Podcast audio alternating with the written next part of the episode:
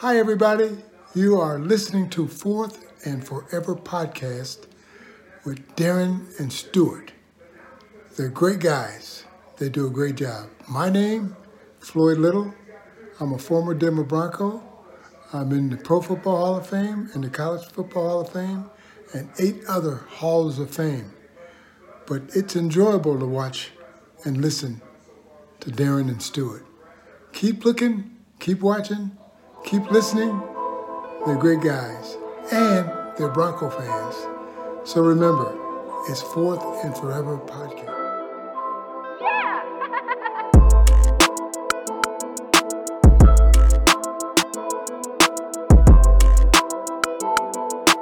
Hello and welcome back to the Fourth and Forever podcast. My name is Stuart Bothwell and I'm joined as ever by Darren D Money Butter. Now, Darren, before I give you a moment to digest that new moniker I just gave you, how about that introduction from former Denver Broncos running back and NFL Hall of Famer Floyd Little?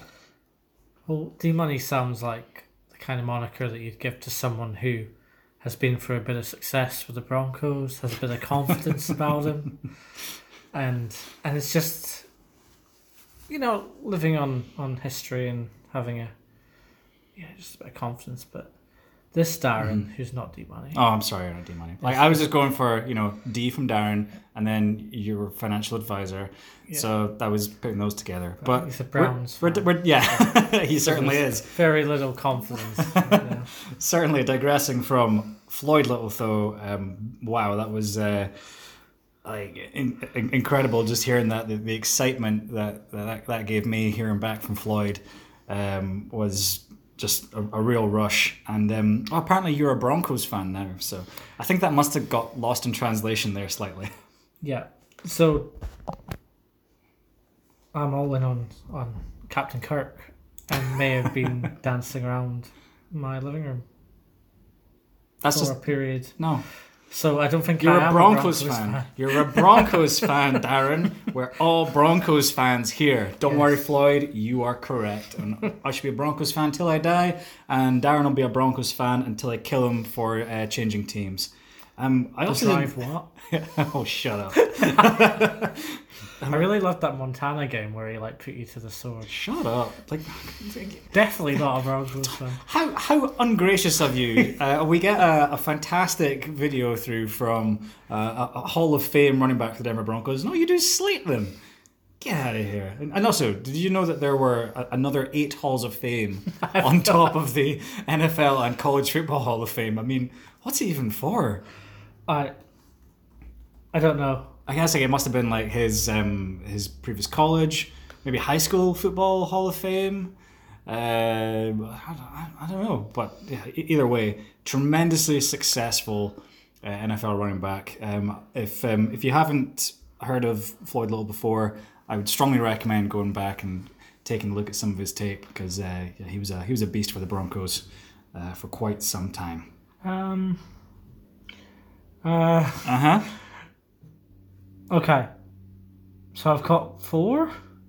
I don't know what the other four are, but Syracuse Hall of Fame, Mm-hmm. College Football Uh huh. Hall of Fame, Mm-hmm. Denver Ring of Fame, Okay. Yeah. Yeah. the Pro Football Hall of Fame, Mm-hmm. and the University of Denver Hall of Fame. Okay, okay, I guess. Which I think he was put in as an honorary doctorate, so he wasn't even put in for being a football player. Well, you know, he's he's contributed services to to the the, the state. I like how so this is it says um the Syracuse football program retired number forty four to honor Little, but also to honor Ernie Davis and Jim Brown. so it's like eh, It's a, it's a good number. it's a good number to have um, around about there. So yeah, I think they're both like all pretty good players. Anyway, um, we are trying to get on top of how fast we're doing these things, and already we're digressing. that's fine. But I think it was perfectly fair to do so for for that. Yeah. But anyway, we best get right down to it. And in week eleven, yeah, it was week eleven, right? Week eleven, yeah, I think so. Mhm. Uh, in week 11, we saw a whole bunch of games. Uh, I'm not going to count them uh, because I can't remember how many were on by. But um, some some interesting results. Some surprising, some not. Some rather interesting pass interference calls. Uh, some rather interesting helmet swinging going on in one of the games as well. Uh, all to be digested over the course of the next hour, two hour and a half, I guess, if we're lucky. Yeah. All right, so let's get down to it, and let's kick things off with the Monday night game at the Estadio Azteca in Mexico City, and the Kansas City Chiefs were being hosted by quote unquote the Los Angeles Chargers, and the Chiefs came out on top in this one, but it was run pretty close. And it would have been a lot closer had Philip Rivers not thrown the ball away four times. Chiefs coming out on top 24 17. You don't know that? Hmm? You don't know if it wouldn't have been closer? I've got a feeling it would would have been because it was it was it wasn't just um, him throwing bad picks. It was where they were coming as well. Like there was uh, picks in the in, in the end zone. There was um, just just like like seemed like arm punts sometimes as well. Yeah. Um, for someone who is usually a bit more savvy with the ball, it did seem in this game they weren't even that far behind at any point. He just seemed to be like throwing forty-yard haymakers every time he got the For the sake of it. For the sake of it, because he only had twenty-eight completions, we got three hundred and fifty-three yards off of them. Yeah, I, th- I find I find it's amazing to get 353 yards despite the fact that you gave the ball over four times. Um, I, I think a, a lot of those yards came in the the, the, the last um, drive, essentially, especially on a an incredible pass down the left sideline to Mike Williams, which um, He totally overthrew. yeah, but Mike Mike Williams somehow manages to extend his body um, further than anyone ever has, and comes down with this this catch along the sideline, which essentially kept them in it until a few plays later when Rivers just threw the ball up for grabs to Daniel Sorensen at the the other side, the front corner of the end zone. Just a, a bit of a waste, but um. I think it is. It might have been said by some others already, but earlier this season, the Chargers' offense was decent, but their defense was poor. Now that seems to have been flipped because the Chargers' defense in this one were, were pretty good and uh, really held Mahomes in check in this one. He was under 200 yards in this one. I, I just think that the um, the Chargers haven't really recovered from that abysmal Steelers game. That's just how. It's like I, I don't know. He had like three picks in that one. Think Fitzpatrick had them all, and the whole crowd was Steelers fans, even though it was in LA, and it Yeah. just seemed to be a complete That's to win mess, thing. that place. Like, I just don't. Yeah, I would not. I would not like to be a, a Chargers player right now because there's a lot of uncertainty surrounding that place. Their, yeah, their offense just doesn't seem to have recovered from that game. It doesn't seem like Rivers has recovered from that game. I think, I think he just wants out now. Bad. Yeah, and the the Chargers' seven losses this season have each come by one possession. That's the most in the NFL. I wonder if you get with players like Rivers and Manning and Eli Manning that you might just sometimes I think they just get to a point that it's over. You know, um, he's not going to win a Super Bowl. I don't this- think so. on this team at the moment, and he's not. Even if he was to go and spearhead the Bears or the Titans next year, he's not probably not going to win a Super Bowl with them either. And I wonder if where that drive comes from after that. You know, once you know that you're not going to win Yeah, and you've earned two hundred million or whatever, he's, I would still say that the money would probably be enough to, to motivate me. I'm not a greedy man, but if I'm in that situation, you may as well make the most of it. Um, and like I think um, people are starting to think that this will be Rivers' last season there.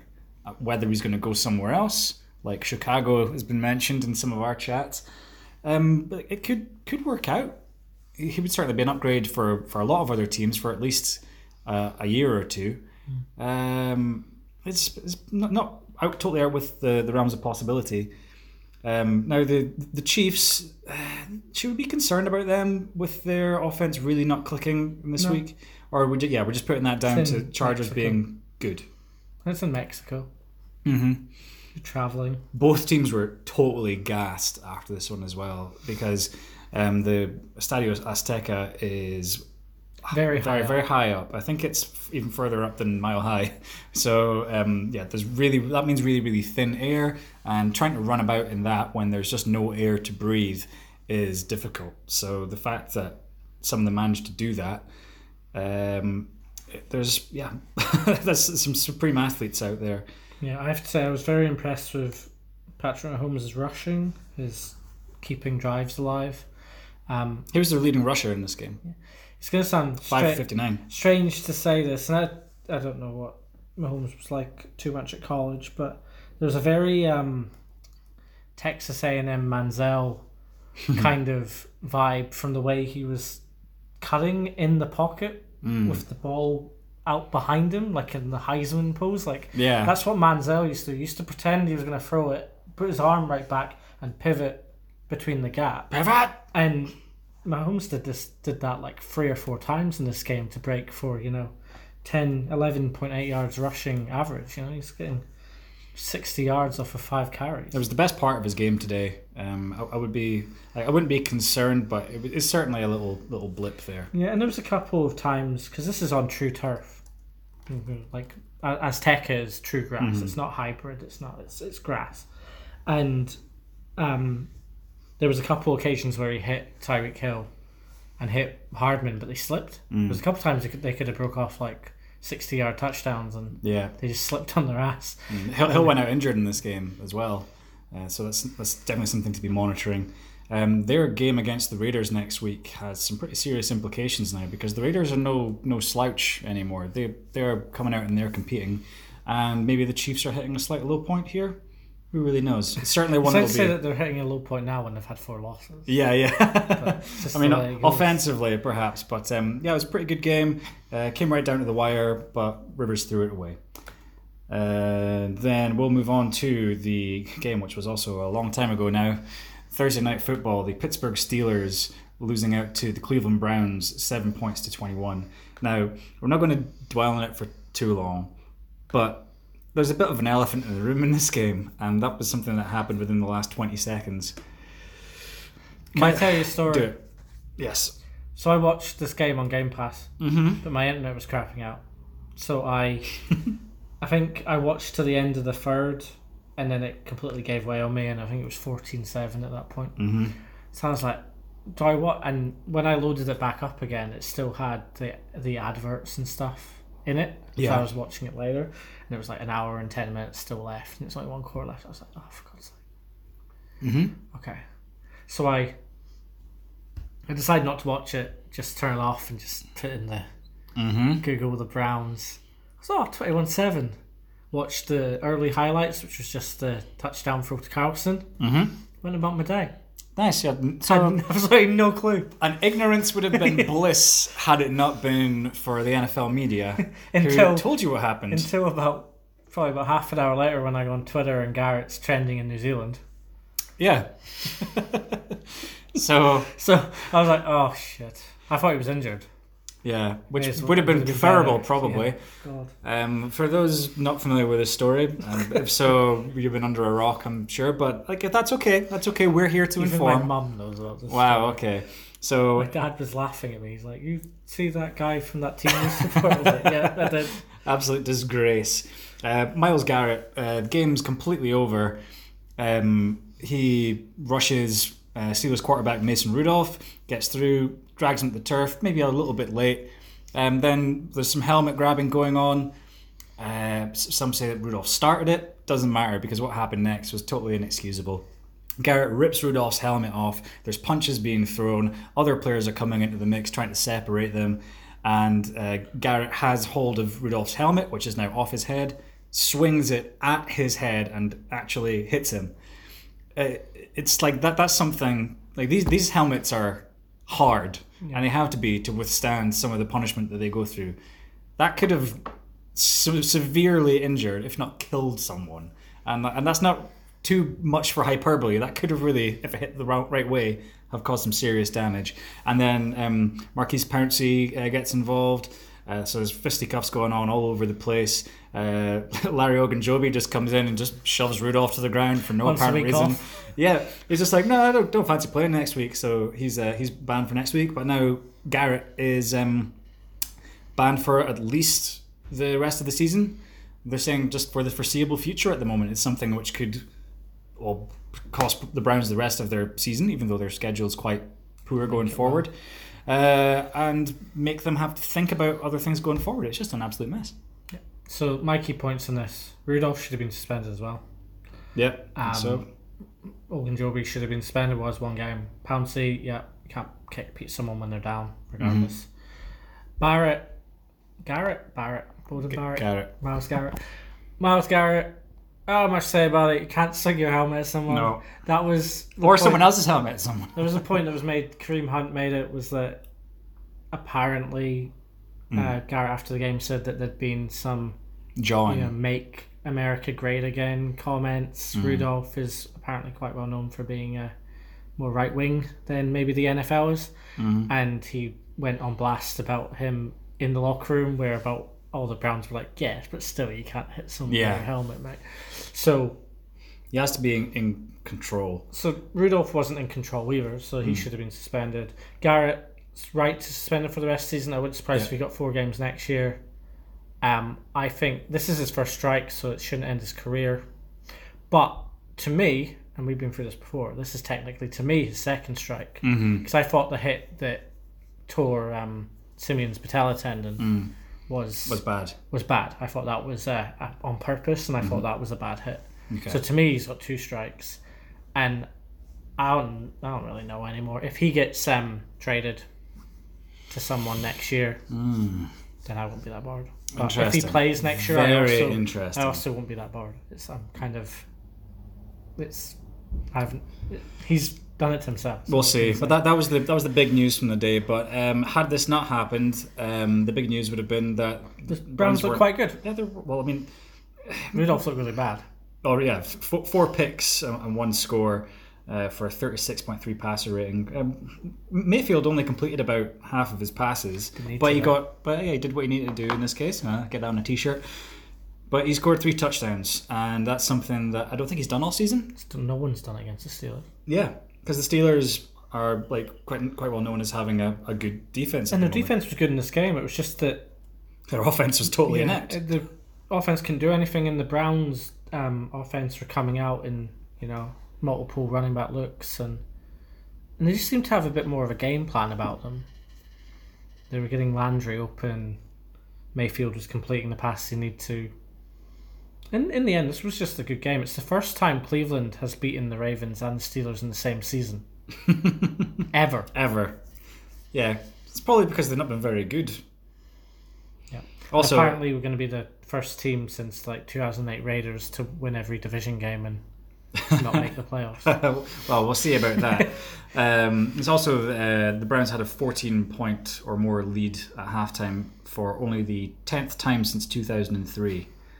That is really pitiful. Uh, so yeah, they've not been very good for a while.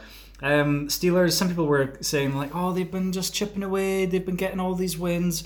Uh, the, the defense has been really, really strong, but they like there's not a defense in the world that can carry a quarterback like Mason Rudolph that much further at the moment. And their their um, receivers were going down all over the place too. Uh, I also got to say there was some other rejections in the game as well, and some pretty savage hits which knocked out Juju Smith-Schuster and uh, Diontae Johnson. The one that knocked out Schuster was, to me, that was just a ball play got caught between two players. Mm. The Randall one, Mm. Can see why he was thrown out for the optics, but again, it was a bang bang kind of play, and you can't really. You're not in Randall's head. Yeah. I don't know what he was aiming to do. It didn't seem like when he came off, he meant to do it. It didn't Yeah. seem like like a perfect kind of vibe. It seemed like he, he went over to Tomlin and asked if he was okay, and then walked off. It seemed more Yeah. like it was accidental. yeah. But after I don't the- think he's a savage. player. After the first one, you can't keep them in. For as a Browns fan, I was really disappointed because we got rid of Whitehead, who was a liability, and we looked good at safety. We looked like we had a solid core with Schubert and and um, Robinson, and then and Burnett and Randall, and then Burnett tears his Achilles just before halftime, and now Randall. Randall got out of the game, and I was that's why I was like so cautious to Google the result because we had um, Redwine was our only Mhm. only safety linebacker left in that position. We we lost like four of them in two weeks. So. Yeah. So um, just quickly before we move on, uh, so Browns are four and six now. Uh, they have the, the Dolphins next week, followed by the Steelers, Bengals, Bengals. Cardinals, Ravens, Bengals. and Bengals again. So can they pull it out? I don't know if they'll the get to the playoffs, but they can, they can get eight and eight quite Mm. easily. I think now. Um, two Bengals games. Dolphins next week. And Cardinals. I'm not so sure about the Cardinals game, and I think the, the Ravens could still come back and sort themselves out. But uh, I think you're probably about right at eight and eight. which is still an improvement. If they get eight and eight, they've got a game up, and then they just have to. Just have to figure out exactly why they're fucking not been great. No, yeah, exactly. Okay, moving on. so Browns win that one 21-7. Uh, moving on, and we had a, another performance from the Atlanta Falcons. Um, they've kind of turned this around from being a one and seven team. They're now at three and seven after beating the Carolina Panthers 29-3, and it wasn't just a beating; it was um, it was quite substantial. It just uh, they, they, just had control of this one from the beginning. Um, Falcons were up twenty nothing at the half, which uh, for every team other than Denver should uh, like automatically get you a win pretty much. So key things for Atlanta. Oh my god, what's name? Defensive play calling. Defensive play calling's gone over to someone else. Yeah, two people actually. Yeah, they have changed the, the coaches around. So Mhm. they've hired new skill position coaches Mhm. and moved some of the linebacker coaches to work with the inside receivers and pretty much just tried to mix it up a bit and get some of the defensive guys speaking to the offensive guys about why, you know, you need to do certain things and then get the offensive guys to speak to defensive guys about this is the kind of tricks that people are pulling on you and this is what you need to Mhm. and it seems to have worked. Because this is the thing, like the Atlanta coach is well liked. Um, the players like playing for him, and I just think there was a a sense that he couldn't get the job done as a play caller, and he couldn't look after the offense and the egos and the what the Falcons needed when he was Mhm. spending so much time screwing up the defense. yeah, he was making a mess of it. So Dan Quinn's been able to kind of relinquish himself from that, and I think it's it's worked out really well. You Yeah. can't do much better than that. Yeah, they, so they, they've now changed it so that there's one person calling plays for first and second down, another one calling plays for third and fourth downs. Well, of course, uh, for, for the majority of the fourth downs, you're probably going to be punting or kicking, but still, it's, it's and that's maybe quite quite smart. I think. I think it allows him to be a head coach again. hmm hmm You can imagine he's probably one of those guys that was like sitting in a dark room to 3 a.m. trying to figure out what he'd done wrong. now he can stand to someone else and blame someone else, Yeah, true. which means he gets to deal with his player politics and contracts and All that the general stuff. general feel with the team. yeah. Um, like the, the Falcons were steady in this one. Um, Matt Ryan had a, a, a good, solid game. Uh, 21 of 31 for 311 and a touch. Um, but this game was primarily blown open by uh, a, a fantastic punt return by uh, Kenjon Barner. Uh, it's just like it does feel like we've not seen that many of those this season. Well, was a couple this week. That, But yeah, but it, it was a nice one as well. Just uh, absolutely bisects the defense and pulls his way out, sets the edge, and um, just follows into the end zone. Follows his blockers. It was nice. Uh, Calvin Ridley also had a real big one too, and obviously Julio Jones is Julio Jones. But again, it was this this defense that really caused problems for Carolina, especially uh, poor poor Kyle Allen, who had four interceptions in this one. sometimes water returns to the the surface. Things come back to the mean. I don't know what to tell you. Mhm. He's a backup quarterback, and sometimes this happens. Yeah. So Allen number two. Yeah. Um, Christian McCaffrey, like, he got just about 200 yards in this game. No scores. Sorry, Darren, for your fantasy team, but still. Um, yeah, Christian McCaffrey, I think that's he's the, the first running back uh, to get over 1,000 yards rushing and 500 receiving in his first 10 games in the season. Uh, he's still the heart and soul of that offense. DJ Moore was decent, but again, like, Allen has some of these great great throws, but uh, he, then he just throws it away so many times. So I think one of the issues would be you're 20 points down. So mm, you got to get back you in. got you got to throw it up. You got to gunsling it. so and you that's can't what he is a rely on. McCaffrey to just run the ball and Mm. keep you in the game when you're that many points down. So, game plan out the window. Yeah. They're five and five in a competitive. Don't even know. They're even still in the NFC. The NFC's so stacked. They're still in it technically, and they can move on to next week. Yeah. Really. Well, um, with the Panthers being in the situation that they are at five and five, but Kyle Allen has been floundering over this last little while. Darren, is it? I'm just gonna whisper in here. Is it time that we see Will Grier? Well, I'd love that. Yeah. He's the king. Will Grier. Will Grier. Will Grier. I don't think we King will. Grier. He had 325 yards. He was getting the ball into McCaffrey's hands. I think Yeah, but I, I could throw for 325 yards if I had 50 attempts. I could probably throw for far more interceptions as well, but that's besides the point.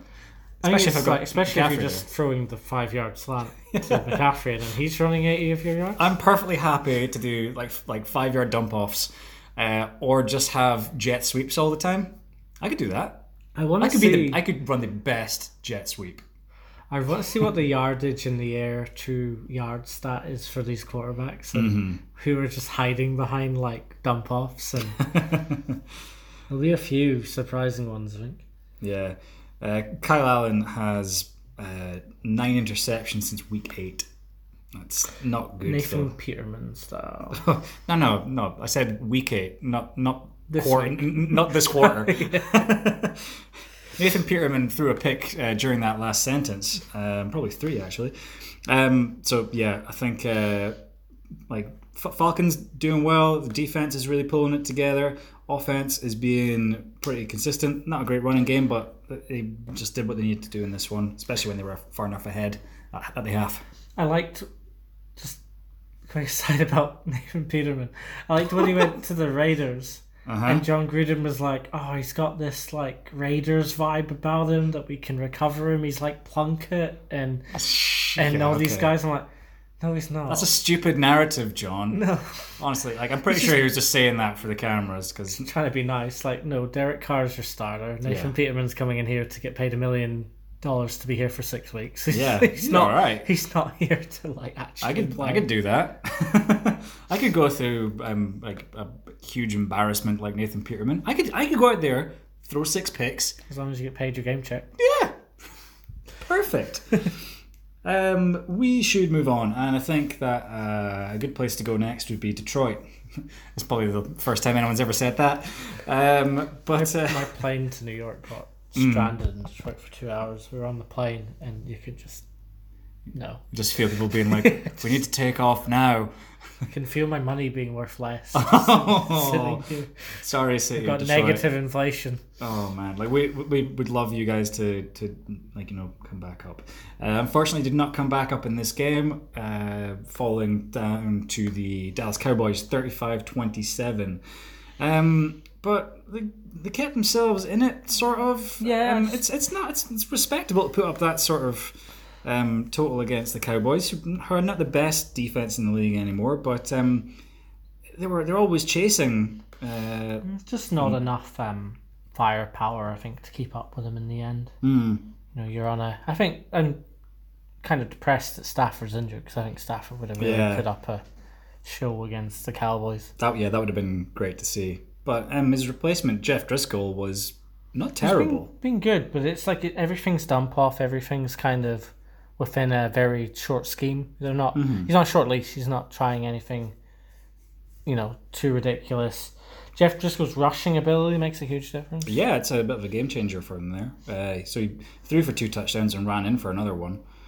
Um, yeah, he looked pretty good, and um, he had, had a couple of big time throws. Marvin Hall came down with a, a banger for 39 yards, and Kenny Golladay came down with a, a big one across the middle towards the end as well. So like that, like they, they do have all the weapons there. It's just you feel as if with Matt Stafford it should be a bit better, but that defense is still just so porous. Just not seeing anything from there. They're having real problems, especially at um, the defensive backs. Uh, other than Darius Slay, just not really pulling it together. Yeah, it's very similar to the, the Browns at the start of the season. Too many injuries, too many backups playing in cornerback and safety and that. And Dak Prescott's playing. This is Playing very well. very good 444 yards for three touchdowns. Yeah.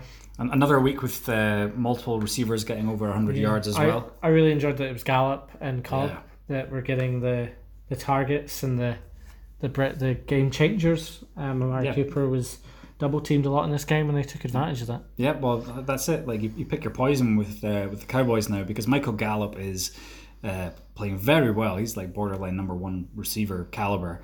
Uh, and so if you go and take out Amari Cooper with Darius Slay, then they just say, well, we're just going to sling it up to Gallup, who is having a fantastic couple of couple of weeks, and like I said, Randall Cobb having a having another big one as well. Um, yeah, so Dak threw for four, four, four, and three touchdowns in this one. Zeke Elliott pretty ineffective on the ground. Um, 16 carries for 45 yards and one score. Um, yeah, just like that running game's not the the driving force behind this offense at the moment. It doesn't need to be. So, they, so do they trade him? No. Can't have Dak without Zeke at this moment in time. Part of Prescott getting these yards and making these throws is because Zeke is there as a threat. If you say so. Pollard was he had a couple of decent runs at the end of the game as well. Yeah. Um, yeah, in the end, it's just Cowboys had more firepower, a bit more confidence about them. Lions on a on a backup quarterback just didn't have the couldn't keep up, Yeah. which is a shame. But their season seems to be like that. Just not been able to keep up in a few games. Yeah, unfortunately. Um, like it was just it was that second quarter that really killed it for the Lions, where um where Dallas put up twenty one points. Like that is uh, just really going to make things difficult for yourself. Uh, the, the Lions scored in every quarter, but it's just not going to be enough. Um, so Cowboys heading in the right direction again, six and four, but still very much in the mix. Uh, certainly, I, I I would still say that they next week, yeah and then Eagles again. So big couple of weeks for them. yes definitely a lot coming up for them. Uh, if they beat the Patriots, then obviously I'll be a big Cowboys fan. If they beat the Philadelphia Eagles, then they are probably going to have that division sewn up. I would think. Uh, unfortunately, Lions fall to three six and one, and are heading towards the door. I think. Yeah, especially in that division. Yeah, it's tough today's. And we go to Indianapolis, and the Colts beat the Jaguars, led by Nick Foles, 33 13. And um, it was relatively comfortable for them as well. Foles was okay, but you need to, you need better than okay in order to win against this team. Leonard Fournette giving us the Leonard Fournette stat line again. Eight carries for 23 yards. They only had nine carries through the entire game as well because they ended up uh, falling behind primarily in the third quarter. But like I think they only had like five rushes in the first half. In comparison, on the other side, Jonathan Williams for the Colts, 13 carries, 116 yards. Marlon Mack, 14 carries, 109 yards. Chester Rogers, 1 carry, 18 yards. I don't think you need to worry too much about the one carry, but still, I see where you're going with this. So, uh, Jacksonville are obviously being punished by having to train against Fournette. Their run defense isn't getting enough work in practice. And they go out and play proper backs and they get ripped. Yeah. So, John, Jonathan Williams, um, he was a running back out of Arkansas, I think third year back. Uh, this is far and away his best uh, career. It's his career day as a pro. Um, and now with Marlon Mack being ruled out for at least one week with a fractured hand, so I imagine a little bit longer than that. He's out indefinitely. Yeah, um, you're probably going to start to see some carries being split between Williams and Nyheim Hines. You also got a run from Quenton Nelson in this one. He did? Yeah, and uh, he was initially ruled in for a touchdown, and they started celebrating, and it was a really good celebration. Basically, he had um, one of his uh, own players go down on all fours, and then everyone else lifted up his back legs, and they did a keg stand. Oh, yeah, so yeah. But um, sadly, the call was then uh, reversed, and he was essentially Ruining football. Exactly, just let They him have it. ruining Let football. him have it. Let him have it. Um, but yes, all, Costing jobs. yeah. First Pochettino, next Oh. Nelson. VAR has to be stopped. Yeah, ultimately, uh, the Colts offense uh, was good in the running game, bit slow through the air. Uh, Nick Foles nearly had 300 yards and two scores in this one. Uh, he's got a really nice looking connection with DJ Chark, who was making some pretty serious grabs in this one too. I should have took Dede Westbrook in fantasy. The wrong man. That's right. Yeah, DJ Chark uh, putting up. But um, do you think that Nick Foles is the right one to have at quarterback for the Jaguars right now, or do For you the think rest of the should stick with season, yep. Um, but we'll see in the quarterback competition next year. Yeah, I think that's going to be a, a big storyline going forward. Um, what else happened in this one? Uh, not much else. It's, it's it was just kind of churning along. There wasn't really much that was jumping out at anyone. Um, Adam Vinatieri became the first Colts player with 1,500 plus points, uh, career points in franchise history. It took him too long to get there. Mm-hmm. Should have got there a few games ago. Oh, also, he um, surpassed Morten Andersen, Morten Andersen for the most field goal attempts in NFL history 709. Is he the one that missed that Vikings one? Or was that Gary Anderson? Oh, I think they both, they both played for the Vikings, but I think that might be Gary. I'm not sure. Anyway, um, yeah, Jaguars fall 4 and 6. A little bit iffy there. Uh, Colts go 6 and 4, and they play the Houston Texans in Thursday Night Football this week, which will be an interesting one to watch. Uh, we'll get on to the Texans later because um, things do not look good for them. Things did look good, however, for the Buffalo Bills, who ran all over the Miami Dolphins. Surprise, surprise. Uh, 37 20. Now, Josh, Josh Allen, his two best games in his career have come against the Dolphins.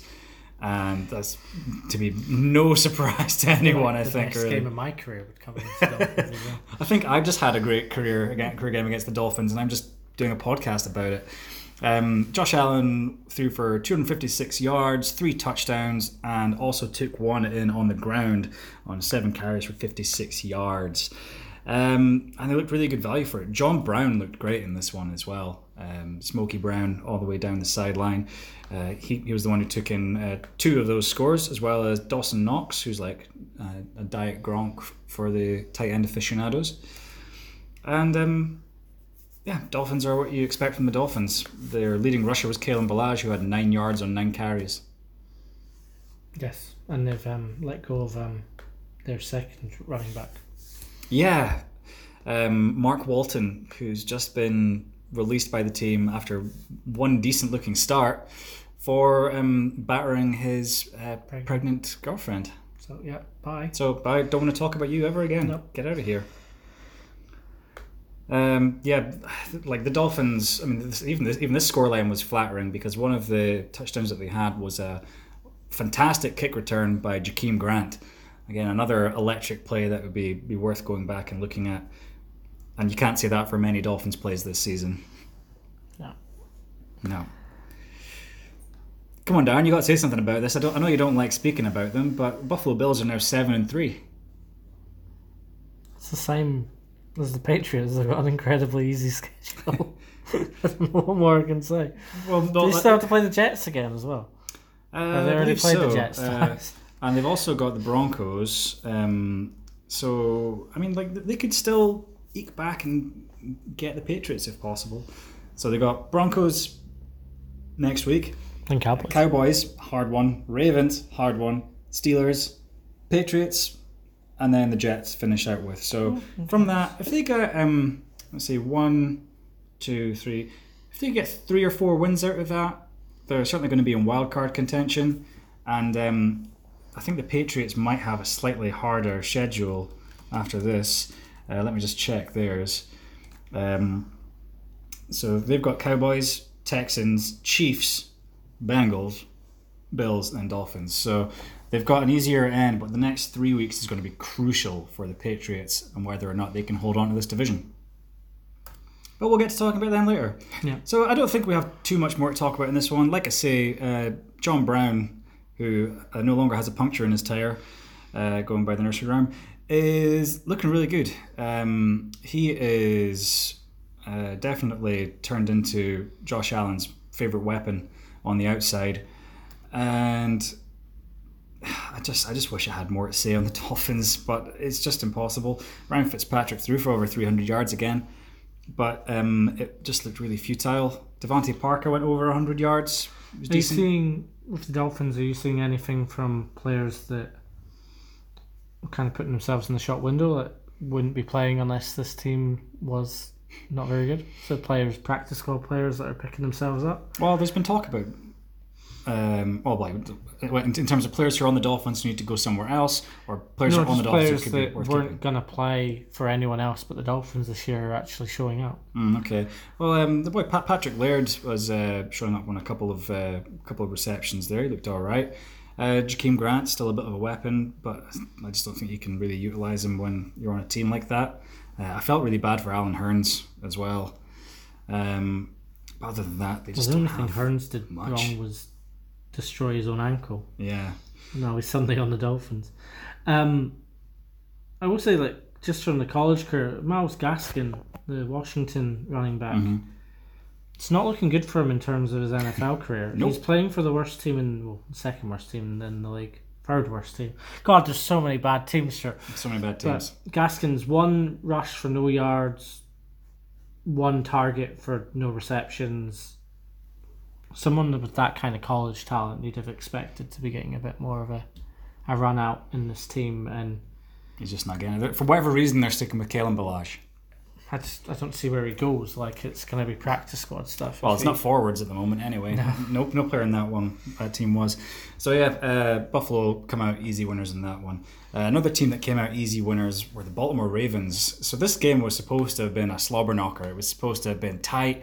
It's like to the to the MVP front runners, but um, the Baltimore Ravens defense just totally swallowed up uh, Deshaun Watson, and Lamar Jackson just torched folk, whether it was through the air to his, to his tight ends, to his wide receivers, or on the ground where you had another totally ridiculous uh, set of runs. Basically, Uh, he just he, was just unstoppable. I think against the Texans, the Belichick game plan from a couple of years ago, it just so holds so true. If you hit Watson early and often in the first quarter, he really seems to get lost in himself a bit. If you put it, make it hard for him in that first quarter, you don't give him an, any like easy completions or confidence builders. He just cannot get off the back foot for the rest of the game. And yeah, it's a team effort. The whole team needs to be moving forward. But he had the a couple of you know difficult times in the pocket in the first um, drive that he had.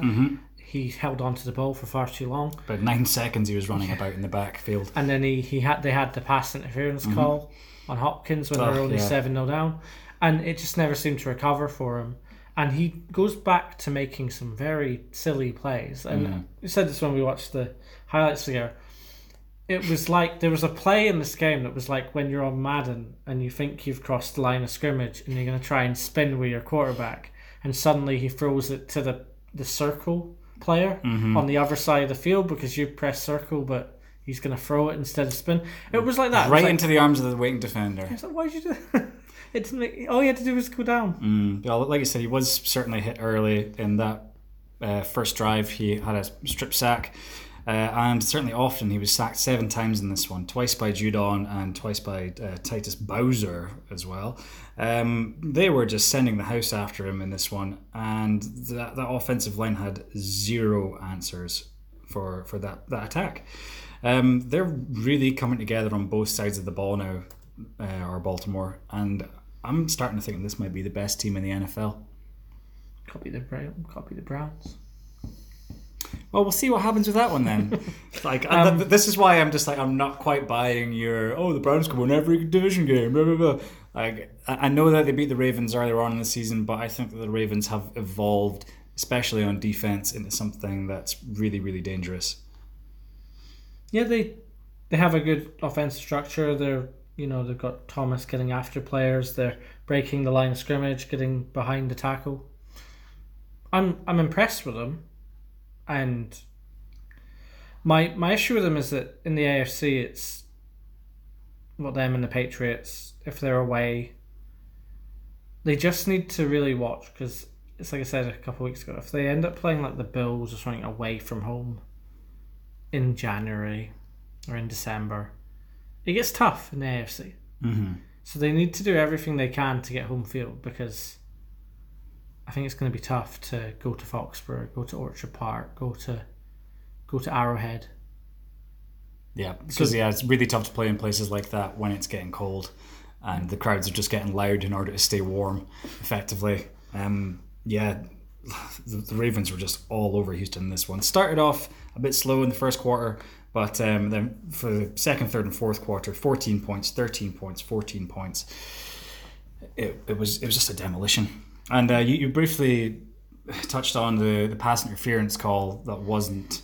Um, I, I don't want to spend too much time on it because it's it's just so obvious to, to me. Um, DeAndre Hopkins uh, goes up to get the ball in the end zone from like a 40 yard pass from Watson and um, is kind of speared by this defender from behind him, clearly impeding his ability to catch the ball without attempting to play the ball himself. And even the commentators like, well, that'll get challenged and it'll probably get reversed. Gets challenged, but doesn't get reversed. So Bill O'Brien came out after this one and said that he doesn't even know what PI is anymore. And I think that like this uh, this play right here could well have just been the nail in the coffin for this potential uh, pass interference uh, reviewing system because it's just the, the, if the refs aren't going to take it back when it is blatant as that, then when are they going to do it? Yeah, well, this is the same as why they put it in in the first place. You know, Mm-hmm. you can't hit someone when they don't have the ball. You Yeah. can't put your arms over someone's back and impede their arms from getting up to make a catch. Yeah, well, it's get, getting to the point now where it's looking like even if the the, the, the reason for this rule being in place is that um, uh, LA Rams' uh, New Orleans Saints uh, debacle at the end of that game, I, even now with this rule in place, it was supposed to be designed to reverse a call like that. People are still saying, well, even if it, it was in place for then, that it probably still wouldn't have been called back it's just pointless. It's just, it's just it's not it's not adding anything to the game right now, and it's probably just going to be binned eventually. Yeah. Cool. Okay. So this game ends 41-7 to the Baltimore Ravens, pushing the Ravens to 8 and 2 for the year and the Texans to 6 and 4. Mm-hmm. Now moving on Yep. to uh, I'm just gonna go somewhere else, Darren. Okay. I'll see you later. Okay, so this was a, a, a good game. It's uh, going to Minnesota, uh, Bank of America, Bank of America Field. Bank of America Stadium. Yeah, yeah.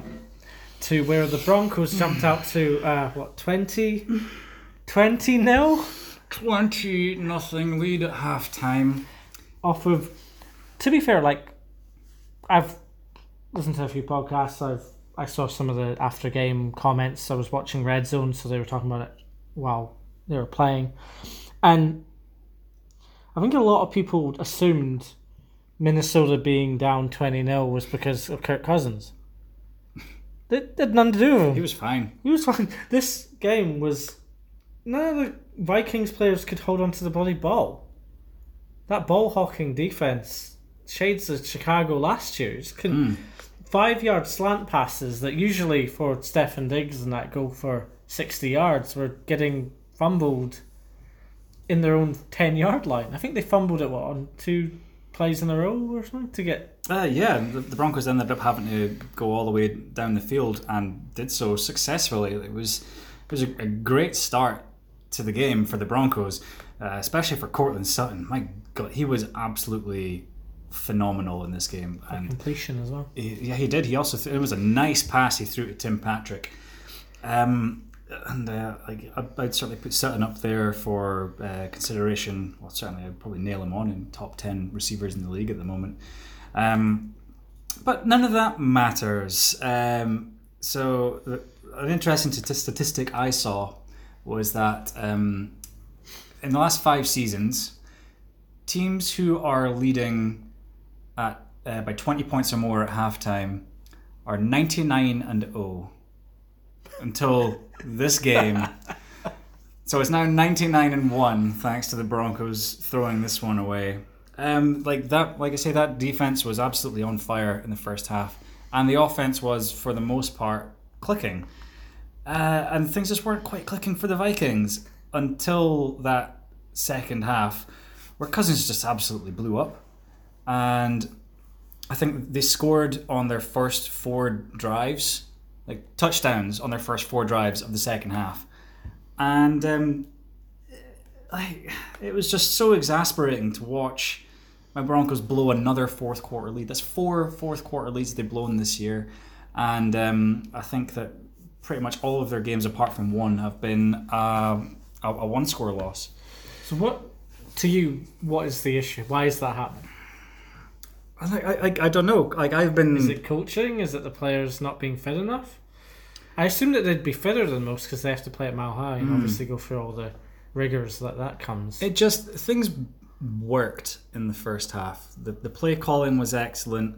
The, the the defense was really executing, and the offense was putting a couple of big plays together. There was a, a, a big pass interference call which got us into position for one of our scores as well, and uh, and then it was just moments of stupidity which allowed the Vikings back into this. Uh, it didn't help that we had a, a, a missed extra point, which would have made things a bit easier for us to potentially tie the game at the very end. Um, it just nothing worked, Aaron. In the second half, Broncos offense just couldn't score, and their defense just couldn't get off the field. Um, Dalvin Cook was not exactly effective in this one. Well, that's what I was going to ask. So we've had anyway. last week the Vikings win away at Cowboys. Mm. A lot of it on Kirk doing what he needs to do. Then this week you have them come back from 20 0 down, having a pretty much a perfect second half. Yeah. Where does that put Kirk Cousins now for you? Remember that we were talking about next next season he's going to be like very medianly paid compared to some of the other quarterbacks in his division and then in the league. He's still good, and like he's he's managed to really come out and execute this one. You know, on, on paper, Broncos still a losing team, but this is a, a losing team who could have won another eight games, which is which is sorry, not maybe not, not eight games, um, but Have been in every game. Yeah, yeah, exactly. They've been in every game. They, they couldn't win another eight games because they've only lost seven. Um, so that's technically not, not true, but uh, it was it was could win against the Browns twice. it was things like um, on, on defense, the blown coverage for Stefon Diggs to get through, and another blown coverage to allow Kyle Rudolph to walk in untouched. It was just messy. Now the Broncos did have a chance to get back in and win this one. They, they drove down on the last uh, last drive of the game, got themselves to the, uh, the the red zone, and they just they had three opportunities to get into the, the red zone, sorry, the end zone, and just couldn't couldn't do it. Um, like, like I say, had they not had that missed extra point earlier on in the game, they could have just kicked the field goal, push it to overtime, and the chances. yeah, well, I would certainly have taken my chances more than than trying to fling it up in the end zone that many times. Um, although, given the, ha- the half that they just had, would you say, well, this is the best opportunity we're going to get, and not bother kicking the field goal and just say, nah, we'll just go for the win? I, I don't know. Hard to say, but yeah, again, Broncos breaking my heart, and um, I it's happened so many times this season. I just look at them and they only have one more win than Dolphins. Yeah, we're They only have one more win than Jets. creeping up into the top the top five picks contention. Yeah, yeah. Like it just doesn't seem doesn't feel that way, but that's the reality of it. Hmm. And I guess that's what kind of position does that put you in for next year if you've got the foundations of a team, but you're going to have all your top five picks in the round, the draft rounds. I don't know. I think um, Do you do you trust them to get it right this time and get the right players in? I don't know. Um, I've seen people say that we've got some holes on defense we need to fill, but to me, it's entirely offense is what we You need to focus some on. Deebo Samuel, some Mecole Hardman. Need a bit, just a bit more. we, we, we have no depth at wide receiver. Um, well, Tim, This, Tim, is Tim the Patrick most was shining. Mm. wide receiver class of all time, apparently.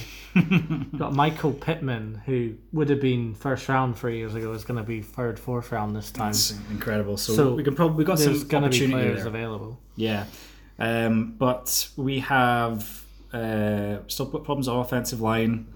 Um, and of course, there's still debate about whether the quarterback system is resolved.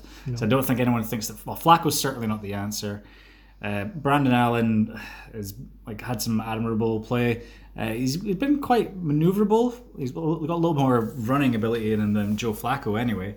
And um, I guess I think we're going to see some of Drew Lock. Just may as well get him out there, see what he's made of. I think they're worried about his hand. Well, There's no point in playing him and risking his hand if um, they don't need to. it just depends on what what point and how how, how ready he is. I have a feeling he's going to be a week 17. Stick him in at that point, yeah. Yeah. And uh, we don't know what Drew Lock is. Who's Missouri? Who's SEC? Mm-hmm. He's came out with a good rep, second round pick. He could be good. We don't know yet. Could be. He didn't look very good in preseason, but that's that's fine. Uh, Broncos also lost fullback Andy Janovich uh, for the rest of the season in this one, so that's quite a painful one because he was actually a really good contributor for this team. Um, but yeah, Courtland Sutton remains the high point. Uh, I would urge anyone to go back and have a look at some of his highlights because he dominates Xavier Rhodes in this one. Uh, like Rhodes no longer a p- premier corner in the league, but um, yeah, he just gets absolutely bossed in Can only one. play what's in front of you. Indeed. Uh, can we move on, please? Yeah, yeah. Please. Uh, oh Just God, to clarify again, a Minnesota win from being 20 points down at halftime. yeah. The Denver Broncos drop to 3 and 7. Say it faster, Darren. Go other games to talk about. Minnesota move to 8 and 3. Okay. Captain Kirk does it again. Well done, Minnesota Vikings. Mm. Right. Uh, we don't need to spend too much time on the next one, at least. And that's the New York Jets uh, absolutely bawling out against the Washington Redskins. Lowly. Darnold, four touchdowns. Yeah, Sam Sam Darnold was on fire against this um, team of kindergartners. Um, yeah, like I say, four scores, including one which is probably like the slowest uh, tight end I've seen in a while. Ryan Griffin uh, just looked really, really sluggish, but still managed to get involved there. Uh, Robbie Anderson got a touchdown as well. Um, Jamison Crowder got one against his old team. Uh, Yeah. Also, well, I may as well round out. Daniel Brown got one too, whoever he is. Um, yeah, the Redskins were not good in this one. Um, they were just r- really nasty. It's horrible to look at. I- I mean, the the um, the 14, like 14 of their 17 points came in the fourth quarter as well, so it was garbage time. But um, the real star of this show was safety Jamal Adams, who is He's playing as linebacker. Yes, effectively, and they're, they're using that more often. It was three sacks in this game, uh, and the first first defensive back since Mike Hilton in 2017 to to get that from defensive back position. Uh, he's just all over the place right now. Yeah, I if you were to say to me after week one, um, and the, the Eagles game, which the Eagles end up winning against the Redskins, but You don't say. the way that that Keenum was playing and the way that he was finding McLaurin and Crow and and his um wide receivers, I they didn't look like a one and nine team in week one. You know, they dropped Peterson. They were looking to the future. Guy Scott injured. Yeah, Trent Williams didn't come back. They dropped Keenum, and this is where I kind of feel sorry for players like Keenum because they're definitely tanking. yeah, yeah. Because Keenum would have done better, Con- considering where Keenum's how he's been playing in the games he's actually played in for the Redskins this year. He would have found more targets and been more of a weapon against this Jets defense than putting in Haskins. Haskins looked so lost throughout the majority of this game, and um, there's some some rather viral footage from about I think it was early fourth quarter, late third, um, where Haskins is going to his, his lineman and just saying like, "What can I do to help you? What what should I be doing like to, to help help me help you?" And uh, some people are looking at that as being a tremendous negative, saying that this makes him look bad, and others are saying like he's he's at least trying to be a leader on a team that's failing terribly. I mean, to his credit, they then went out and scored their first two touchdowns in the last 16 quarters. So that's something. Yeah, the line. Maybe that's the turning point. A couple of the linemen came out and said that there was nothing wrong with that. He was, of course just, not. He was just asking where, pretty much where he should stand in the pocket. You know, it's Yeah. not- it's hard to play for a team that's losing. Yeah. Um, it's your livelihood. It's your pride. A lot of these players have come from college teams that would go whole seasons unbeaten, Yeah. And then they come in and play for a team like this and follow the bad karma around the team and. The Ohio State connection was still looking pretty good between them, at least. Uh, Terry McLaurin, he's, He's he's such a bright spark on that team. He's the only. But it's it's very easy to um, to shine when you are a light bulb in a f- big flaming turd. um, yeah, like McLaurin just dominated some guys uh, when he went up. When he was forced to go up for for some really bad passes from um, from Haskins, but when he went up, he just absolutely mossed some guys. But I'm struggling to find anything else in this game. Jeremy Sprinkle, the tight end, he scored a touchdown. As Derrius Guice from 45 yards out. Good for nice. Them. Good for them. Guice is nice. Um, Jets run up on another crap team. Um, I don't think much more can be said for that. They're good in their opening drive. I think is that four straight weeks they scored in their opening drive. Um, but yeah, I mean, I'm, I'm happy for them to get a couple more wins if it gets Denver a little higher up the charts for the for the draft picks. Um, yeah, uh, I don't think there's much more to say on this one, is there? No. No. Jets win 34-17. Washington dropped to 1 and 9. Jets move up to 3 and 7, the heady heights. And the Tampa Bay Buccaneers are still pretty garbage and they lose to the New Orleans Saints 34-17.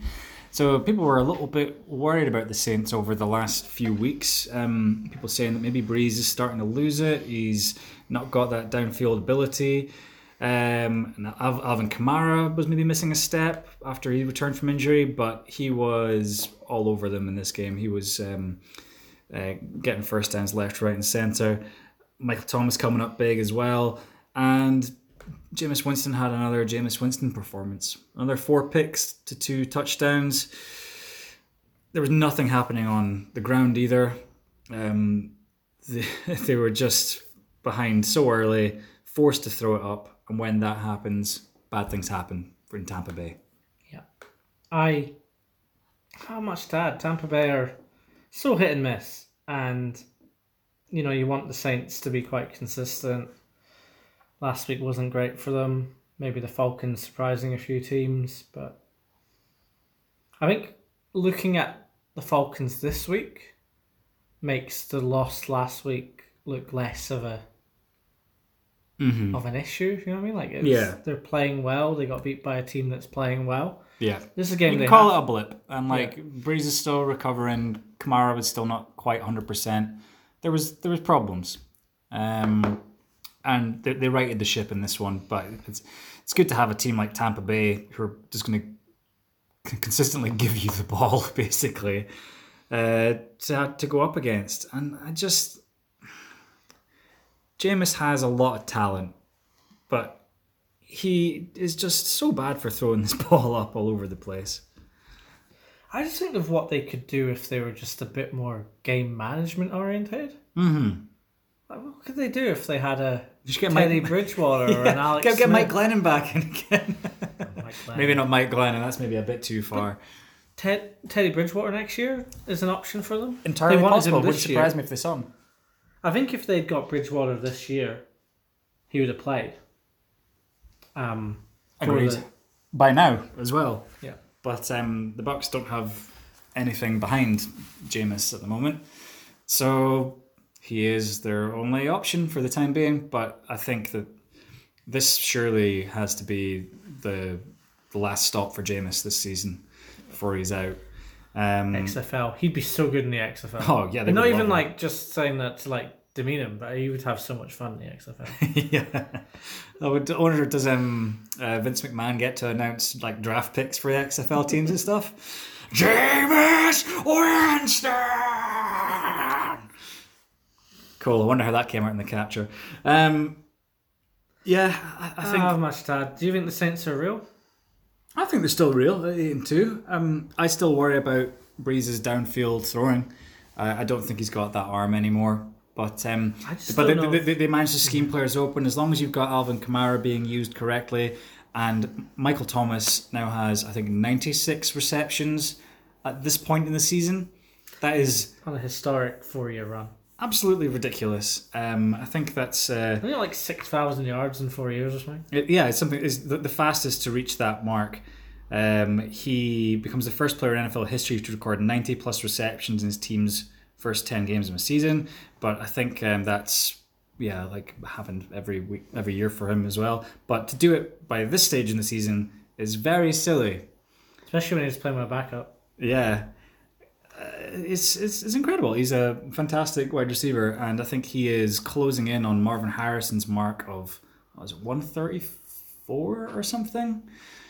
We'll see. Uh, Michael Thomas is special, um, and yeah, the Saints just just roll on. Like I said, I don't think there's much more to be said about this one. Um, the Saints defense.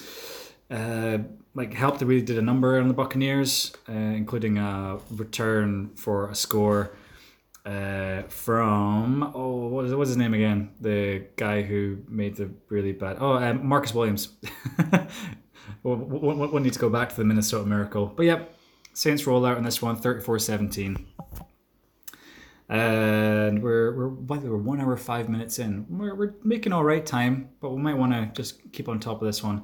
But that's going to be difficult when you have a game like the Arizona Cardinals uh, just losing out to the San Francisco 49ers. Now, the scoreline shows a 10 point gap, but it was a lot tighter than that all the way to the very end. Uh, Arizona jumped out to an early lead. San Francisco just kind of clawed their way back in and then scored uh, 19 points in the fourth quarter. But you can knock off the last six points because those happened uh, a silly fumble return after some laterals. Um, Jeff Wilson caught a touchdown pass from Jimmy Garoppolo with about 26 seconds to go in this game to push the 49ers out in front by four points. And um, it was it was a great comeback. It showed some real character from a San Francisco team that was still without George Kittle and had Ross Dwelley step up in a big way, as did uh, Deebo Samuel. Yeah, Samuel was uh, was excellent in this game. Um, 49ers just keep doing it. Nine and one in probably the hardest division in football. Mm-hmm. I, I said it, but Garoppolo's a babe. um, and yes, he makes mistakes, but his pocket presence to just keep the ball moving Mm-hmm. On like third down. He sits in for as long as he can, and he finds the man a lot of the time. And I think a few of these interceptions, I think it will it does come down to the fact that even though he's a bit more of a veteran, he has only played like twenty games Yeah, in his career. and he's won most of them. So I think that you live with it, especially with the defense they've got. But I, I I'm just really impressed with their all round play. They've very quietly built an incredible offensive line.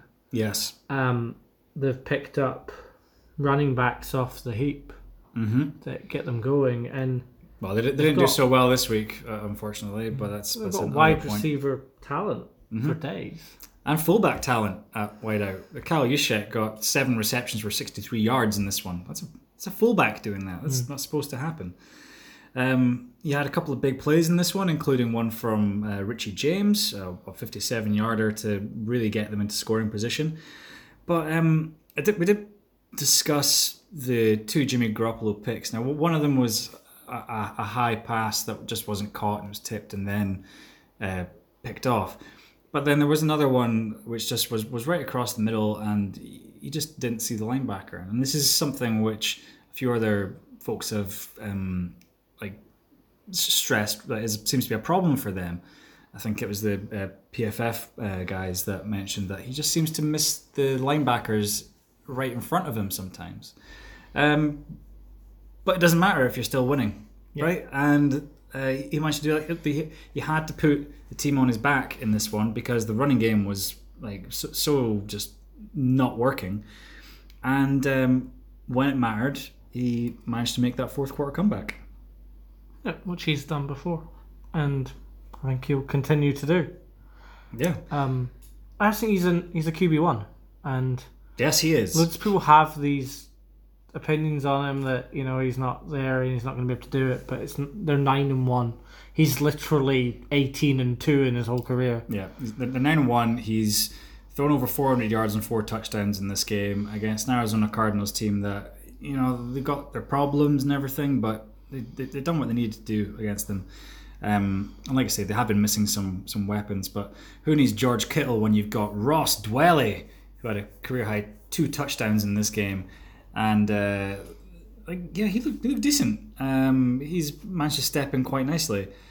Um, on the other side of the ball, you have to feel for the Cardinals who've run the 49ers close twice, and like yeah, like, Just a hard division. it's a hard, hard, hard division for them to be in. If they in. were in the Jets' position, I think they'd probably have they'd probably be sitting at six and four or I think that's probably about five right. and five. Yeah, But this division is a killer. yeah. A couple of interesting pass interference calls in this one too, but we don't need to talk about that. That's boring as. Just to note the schedule and the schedule gods have been Brutal. so tough on a few teams, but the Cardinals are playing the NFC North and NFC West, Mm-hmm. which is Garoppolo over to the left, Mm-hmm. but in the center, um, Aaron Rodgers, Russell Wilson, Yeah. Matt Stafford, Kirk Cousins. Mm-hmm. Yep.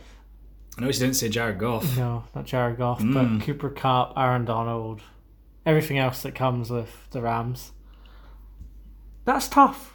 That's tough. That's really tough for anyone. that you're playing. You know, especially after having such a bad defense last year, trying to rebuild that team with all the injuries and not having Peterson for the first four games or six games or whatever it was. And Yeah.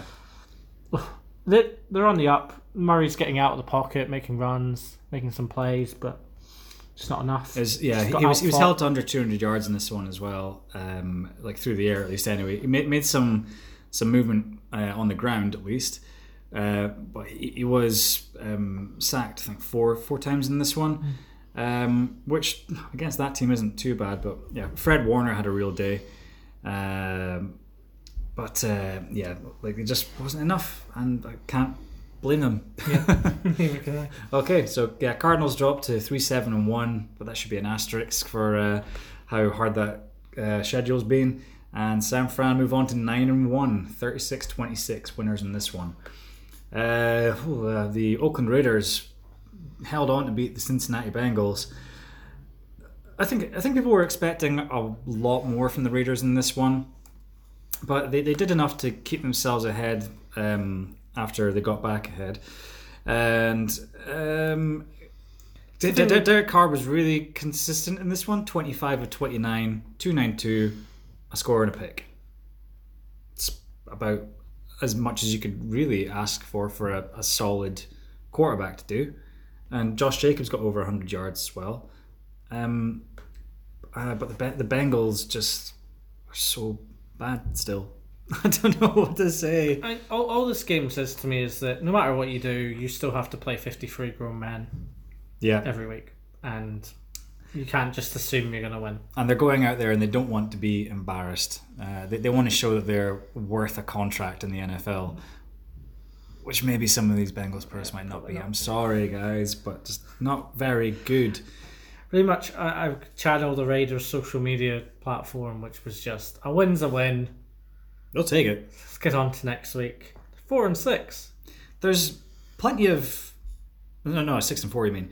No, um, yeah, sorry. but um, I think that that there's other things to be taken out of this one, and that is that um, Clelin Ferrell or Ferrell or whatever they're calling him, Ferrell, is um, still not doing great. But Maxx Crosby is. He had four sacks in this game.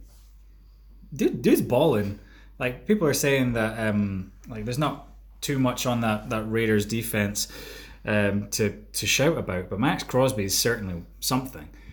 He's a he's a fourth round pick, and he's really just eating players for breakfast. And when you consider that um, uh, Clelin Ferrell was up against a, a, backup left tackle in this one, and I think he got one hurry.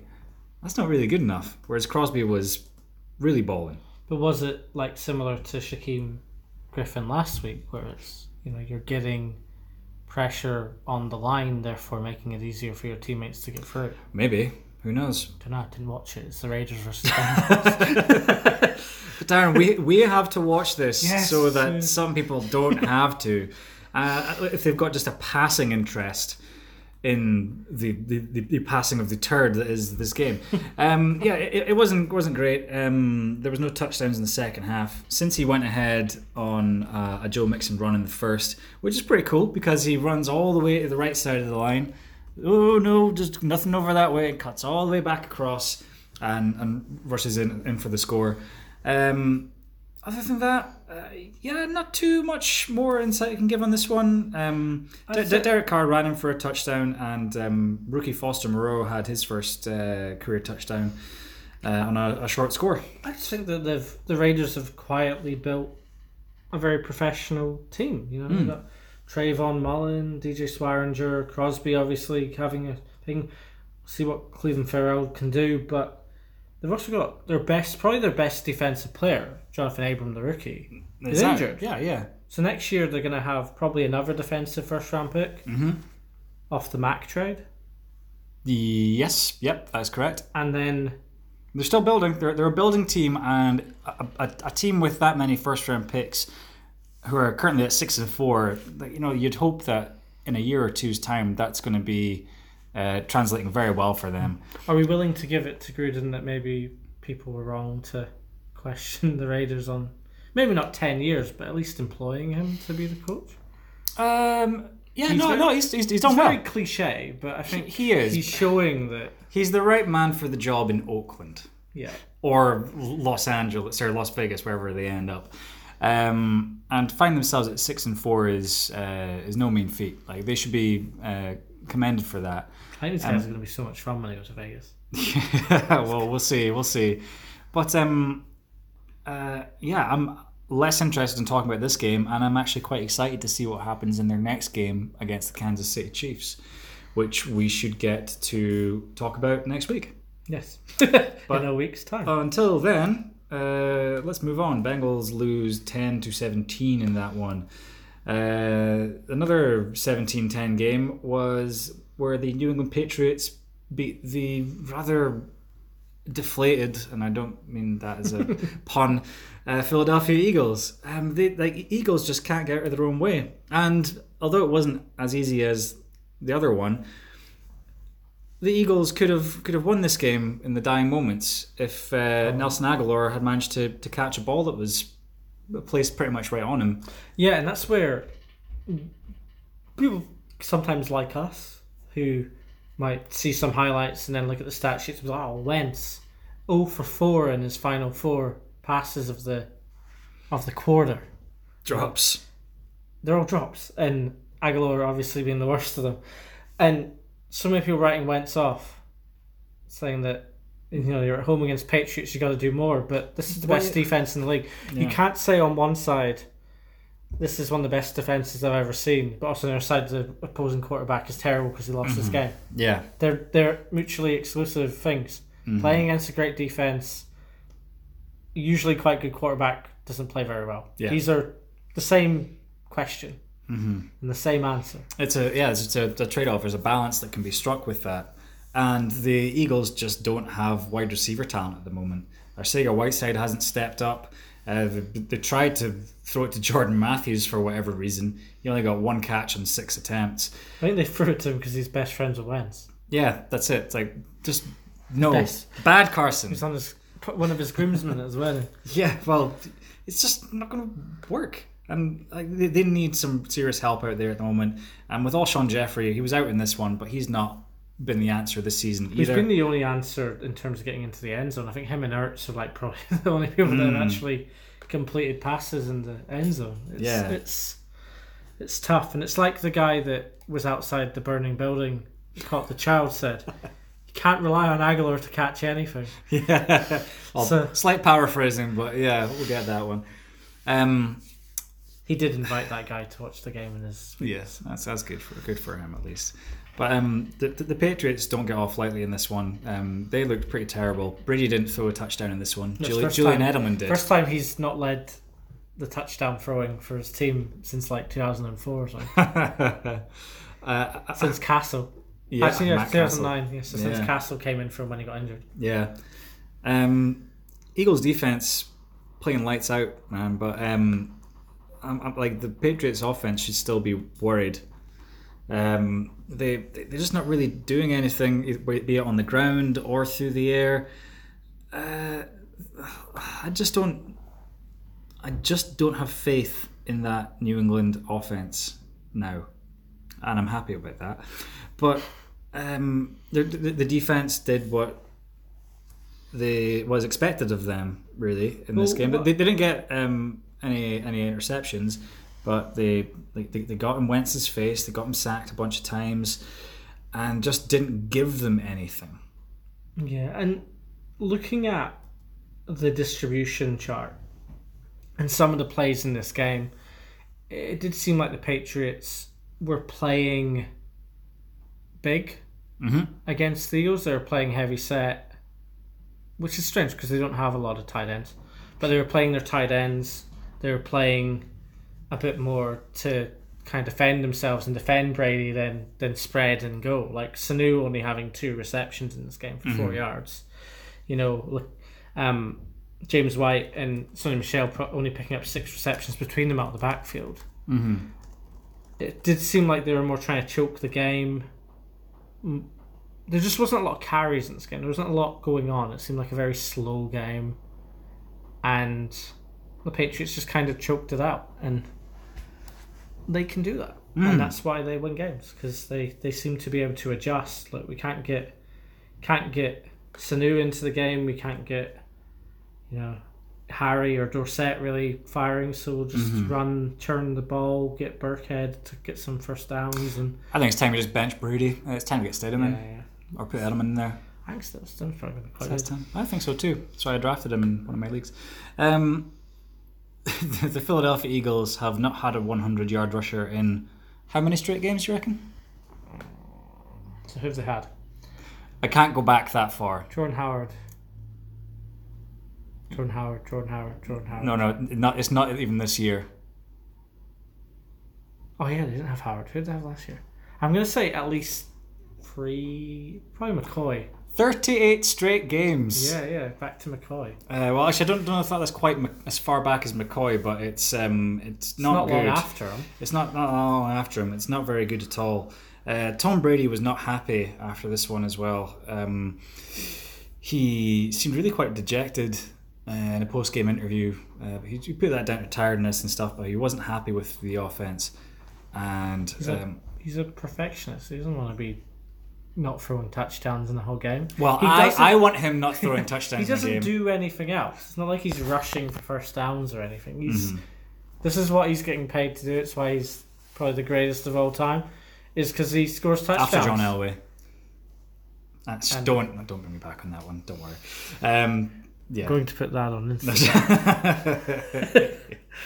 okay, uh, let's move on from this one. Eagles been a big disappointment this year. Still, fi- still five and five. They're not out of to it. beat Dallas. They in have to be Dallas keeping. time. Yeah. Um, to be perfectly honest, I would rather the Eagles just lay down now at this point. I don't think that they are going to be causing anyone any problems. Patriots march on to nine and one with a 17-10 win.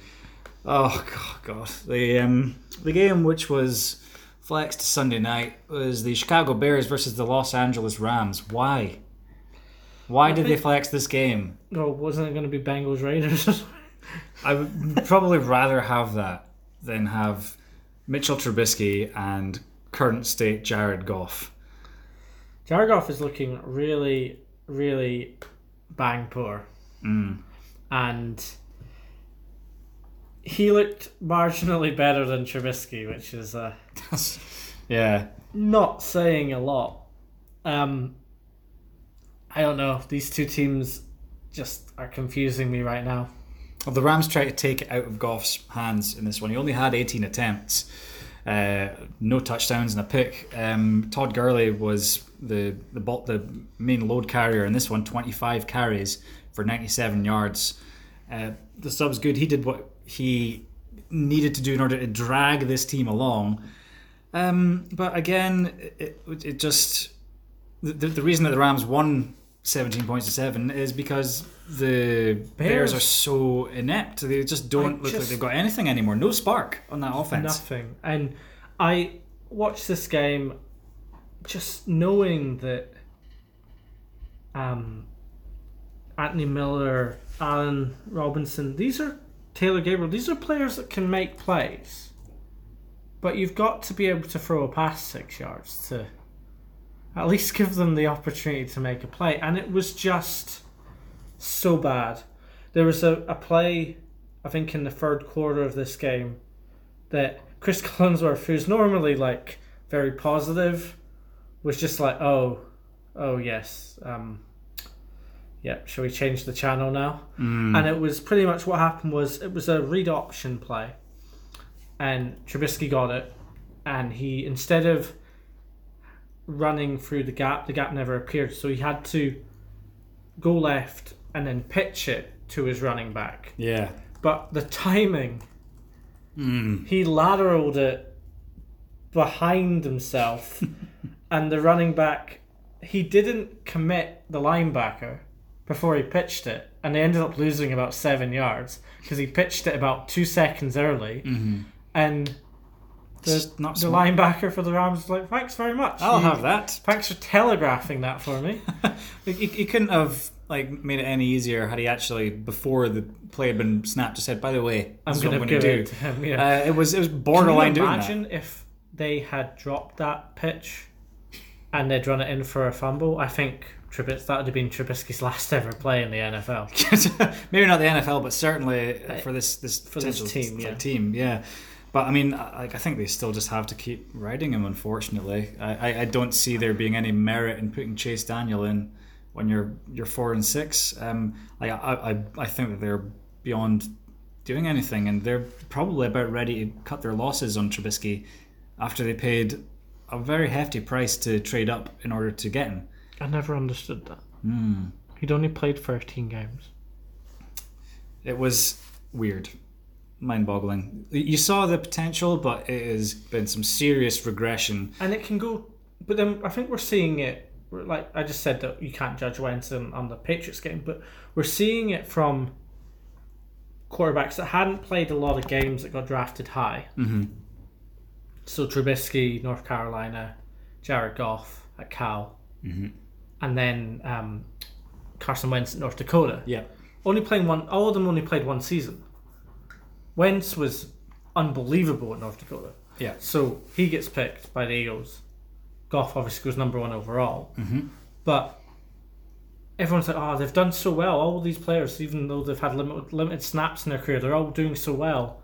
And now, three, four years in, People are like, are they "Oh, doing wait." so well? Wait, maybe they didn't have the education or the Mm. the resilience they needed. You know, they haven't. Well, Goff certainly didn't have the education. He didn't know uh, where the sun came up previously, I- famously. I feel for Jared Goff because t- t- McShay, McVay. McVay, sorry, Tom McShay's the collegiate guy. Um, Tom McVay, Sean McVay. Oh my God! Calm yourself. seems like the last person you want to disappoint. Mm-hmm. He seems like the kind of guy that will back you to the ends of the earth. McVay's hitched his wagon to Goff. He needs to figure out what it is that's not working in this offense right now. I think it's It's it's like a it's not you, it's me. yeah. I need space. The It's exact okay. space is the the oh, Jared. exact measurements of Jared Goff. Mm-hmm. But they're not going to go Blake Bortles, so Jared Goff's got a bit of a reprieve. Can you imagine if Bortles came in? They go six and zero in the last six games and go to like the NFC Championship game or something. It would be the best thing ever. I'd love it. No fan fiction, Darren. We're not. We're not doing this. this isn't. This isn't like a Sonic uh, Mario crossover or anything like that. We're not having it. We're not having it on my watch. Not today. So big thing. They take Trubisky out with two minutes to go. He looks like he's crying. He says it's his hip, but they literally spent like five minutes talking to him during the break. Mm-hmm. What's going on?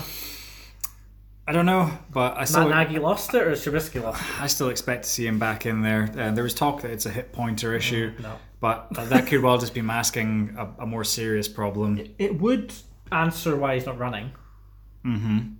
but it's not enough. Mm.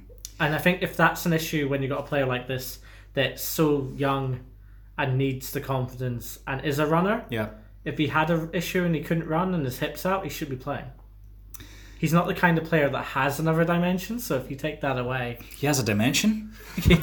Doesn't have one dimension in this one. It's a black hole right now. Yeah, uh, unfortunately. Um, someone who did not show up in the box score at all was Khalil Mack. He didn't have a tackle, a sack, a pressure, or anything like away that. from him. Yeah, Like, they just- just made sure just like- ran away. Yep, he's over there. Let's just get the ball out, put it in the other way. Um, uh, Aaron Donald had a good game though. He got two sacks in this one. Uh, Troy Hill got a sack. Um, like, yeah, they just just got up in there. That Troy Hill sack was a bit impressive. Yeah. And then he immediately went and got a pass interference next Yeah. play. he also got a pick as well, so good good work for him. Um, yeah, I think um, I, I'm I'm worried if I'm the Bears. Don't see where this, things are going to be going. They like I say they don't have a first round pick next year. I think we're looking at um, a mix of Cam Newton rumours, Ryan Tannehill rumours. Mm-hmm. Unfortunately for the Bears, well, good or bad, they're probably going to be in the Kaepernick conversation because they're going to need a quarterback. And I almost forgot about that. We're gonna have to, to round out real quickly with that one. We've gone, oh yeah, surprise, surprise, uh, over. uh, so that's uh, a, a- like ninety minute podcast, and um, we just can't keep Yeah, it it's down. Uh, but yeah, uh, I, I digress. Um, so yeah, Bears lose seventeen uh, to seven in this one. Uh, Rams still have their own problems, but they are six and four. Um, the Colin Kaepernick issue that we alluded to just there, or Darren certainly did, is that he had a tryout for some NFL teams over the weekend. It was on the Saturday, which is a really awkward place and time to have it. And there was some um, upheaval about the venue, which was decided by the NFL, as well as a, a waiver that you had to sign. Yes, the issue was that he had to um, sign a waiver that said that he wouldn't speak to the press and he wouldn't um, any injuries and stuff weren't. It was a normal waiver, but there was parts of that waiver that he wasn't happy with because for him it's Speaking of the, The press thing, is he yeah, he wants to be all about that. he didn't trust the Falcons PR Mm, film department to really show Mm-hmm. what he could do. yeah, Um, could you imagine if you got this gun for an arm, you go out and do this training session with a bunch of guys you don't know, with receivers you don't know, Mm-hmm.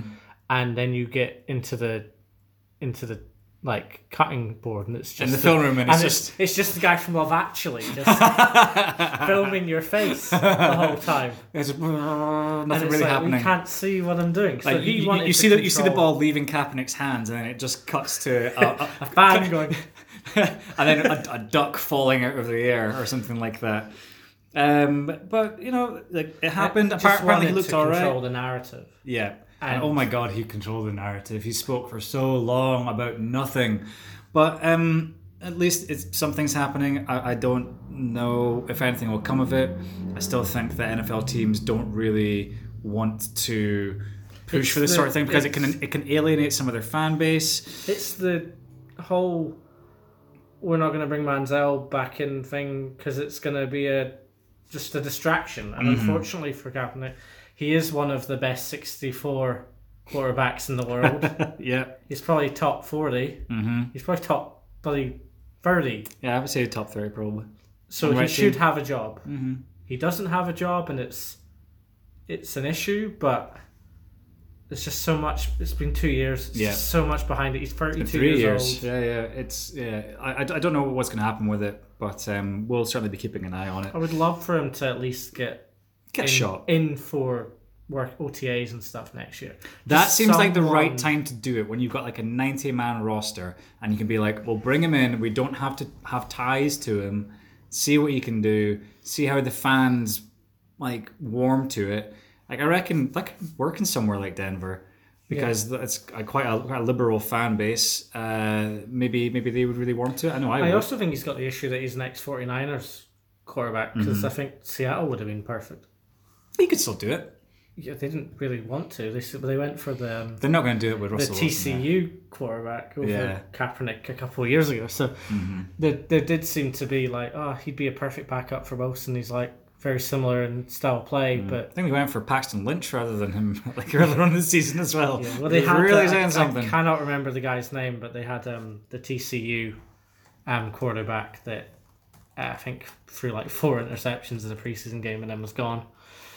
Uh, Trevone Boykin. That's it, yeah. So they he was the one they picked up when Kaepernick was a free agent. Yeah. When they did work out Kaepernick, and then they went to Paxton Lynch. So Yeah. that kind of shows you that The pecking order maybe there. maybe the fan base don't want Kaepernick, or Mm. and it's probably more to do with his 49ers ties than his political beliefs in Yeah. Seattle. I guess. Well, we don't want to get too far into the political debate here, but um, it's certainly something that we have to keep a close eye on because it's uh, it's pretty important for the league and like maybe in some degrees the world of professional sports. But um, I think unless we have anything more to say, Darren, do you have anything more to add? No, no, it's um, it was an interesting week of football. Um, it wasn't the most um, I didn't jump out my skin. It's one of those things when your team you support plays on the first night, and then you kind of have work to do. but um, I think it's starting to settle out. The good teams have good records, and the bad teams have bad records, and there's going to be a lot of fighting in the middle. and home field advantage is going to be so important. So there's seven weeks left of just, or six weeks left of Yeah, sounds about right. And there's some big games uh, this coming week that we're really looking forward to. Uh, Houston, Indianapolis on Thursday, but you have Green Bay, San Francisco, Dallas at New England, uh, the Miami Dolphins at the Cleveland Browns. Uh, That's maybe- just good for the storyline. Yeah. It should still be a 20 point win. Do you see Browns being like, please don't give us the highest um, win win odds in the league? We don't want it. Apparently, it's the first time they've had the longest win odds, the shortest win Mm-hmm. odds in this in the season since like 2005 Wow. when they had um, Derek Anderson and Oh, went 10 and 6. Hell yeah. Really giving it a throwback there. Okay, so again, we've ran over, but we've Yeah, done we've done well. We had fun. Uh, we hope you did too. Um, so from myself, from Darren, See you. and from Floyd Little, Hall of Fame running back for the Denver Broncos, it is goodbye from us. See you. Bye.